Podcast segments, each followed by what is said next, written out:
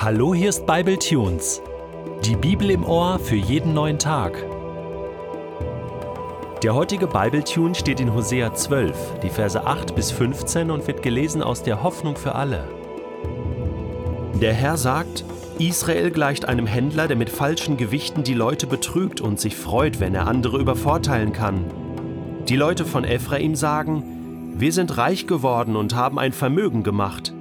Keiner kann uns nachweisen, dass wir dabei Unrecht getan und Schuld auf uns geladen hätten. Ich bin der Herr euer Gott, der euch aus Ägypten befreit hat. Nun sorge ich dafür, dass ihr wieder in Zelten leben müsst, wie damals, als ich euch das erste Mal begegnete.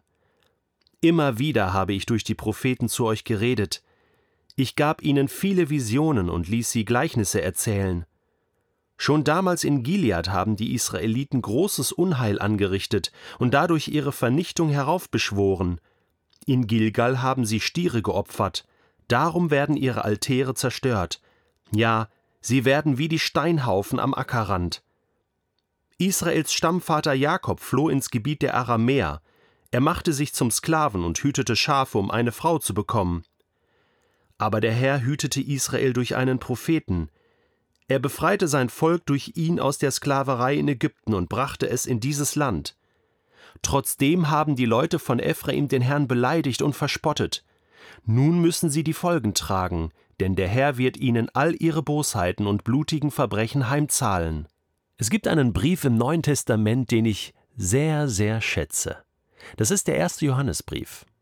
Der ist nicht ganz einfach, aber er ist so klar, so deutlich, so eindeutig, so von der Liebe Gottes redend, so Freude verbreitend.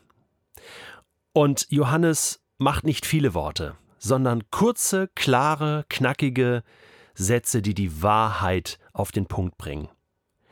Und da heißt es im ersten Kapitel, wenn wir behaupten, sündlos zu sein, betrügen wir uns selbst.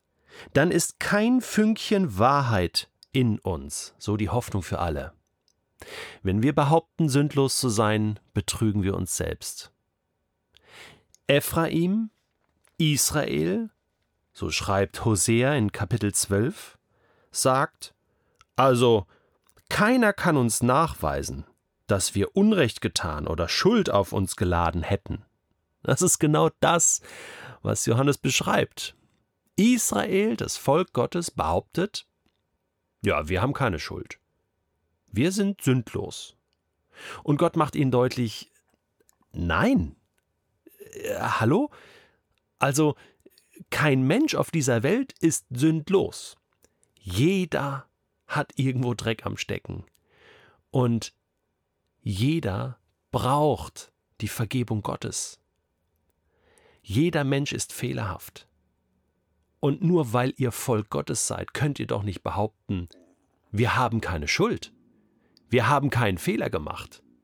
Im Gegenteil, gerade ihr solltet wissen, was Befreiung bedeutet.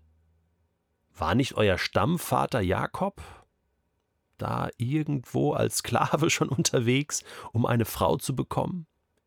Ist Israel nicht dadurch auch zu einem Sklavenvolk in Ägypten geworden? Und war ich es nicht, der euch, der euch befreit hat aus Ägypten, aus der Sklaverei und euch hineingeführt hat in dieses wunderbare Land? Das ist absolute Blindheit, das ist der pure Stolz und Einbildung, zu sagen, uns trifft keine Schuld, wir haben keine Fehler gemacht. Und Gott droht nun seinem Volk damit, sie zurückzuführen an dem Punkt, wo alles begann, nämlich in den Zelten, in der äh, Sklaverei, in der Gefangenschaft, wo einem neu deutlich wird, ach so, das wäre ja eigentlich mein Zustand ohne Gott. Total gefangen, hilflos, abhängig von Hilfe von außen, nicht in der Lage, mich selbst zu retten. Wenn wir behaupten, wir haben keine Sünde, wenn wir behaupten, wir sind sündlos, dann betrügen wir uns selbst, dann ist kein Fünkchen Wahrheit in uns.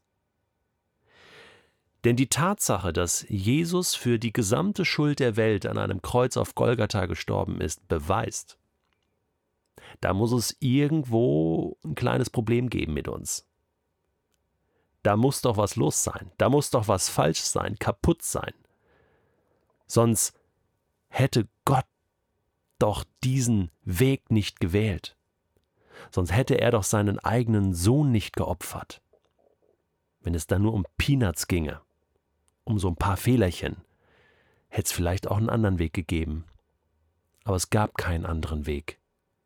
Es gibt nur diesen einen Weg aus der Schuldenkrise heraus. Und das beschreibt Johannes dann im nächsten Vers, Kapitel 1, Vers 9.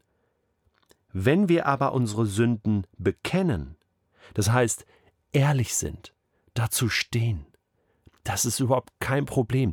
Da müssen wir uns nicht schämen. Das müssen wir nicht verdrängen. Das müssen wir nicht wegpsychologisieren. Bekennen, dann erfüllt Gott seine Zusage treu und gerecht. Er vergibt uns unsere Sünden und reinigt uns von allem Bösen. Ist das nicht genial? So ist Gott zu uns. So will er zu uns sein. Und dann Vers 10. Doch wenn wir behaupten, wir hätten gar nicht gesündigt, dann machen wir Gott zum Lügner und zeigen damit nur, dass seine Botschaft in uns keinen Raum hat. Das Evangelium ist dann gar nicht angekommen bei uns, wenn wir so tun, als wären wir fehlerlos.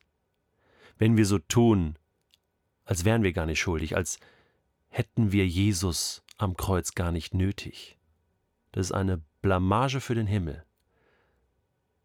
Da ist ein Trauertag im Himmel, wenn ein Mensch sagt, nee, ich brauche das eigentlich gar nicht, bin schon in Ordnung.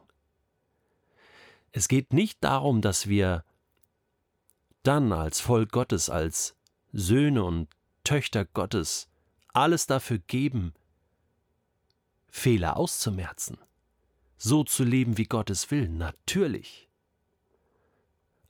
Aber das Allerschlimmste ist, die Schuld zu verdrängen. So wie Eva damals schon gesagt hat, also ja, die Schlange war's und Adam sagt, die Frau war's und kein sagt, Abel war's. So haben wir immer Ausreden. Und es ist wichtig, um das volle Evangelium nicht nur zu verstehen, sondern auch zu erleben, sollten wir uns hinstellen und ganz frei bekennen, ja, ich bin schuldig, hier. Aber die Strafe hat jemand für mich übernommen.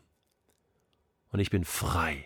Ich kann doch nur die wahre Vergebung und Freiheit und Gnade zu 100 Prozent verstehen und erleben, wenn ich verstehe, welch große Schuld Gott mir vergeben hat. Unermesslich. Das führt mich in eine Dankbarkeit. Und das hatte Israel damals zur Zeit von Hosea verloren. Und dann ist es Gnade, wenn Gott einen Weg mit seinem Volk geht, um ihnen neu zu zeigen, dass sie immer noch abhängig sind von seiner Liebe und von seiner Gnade.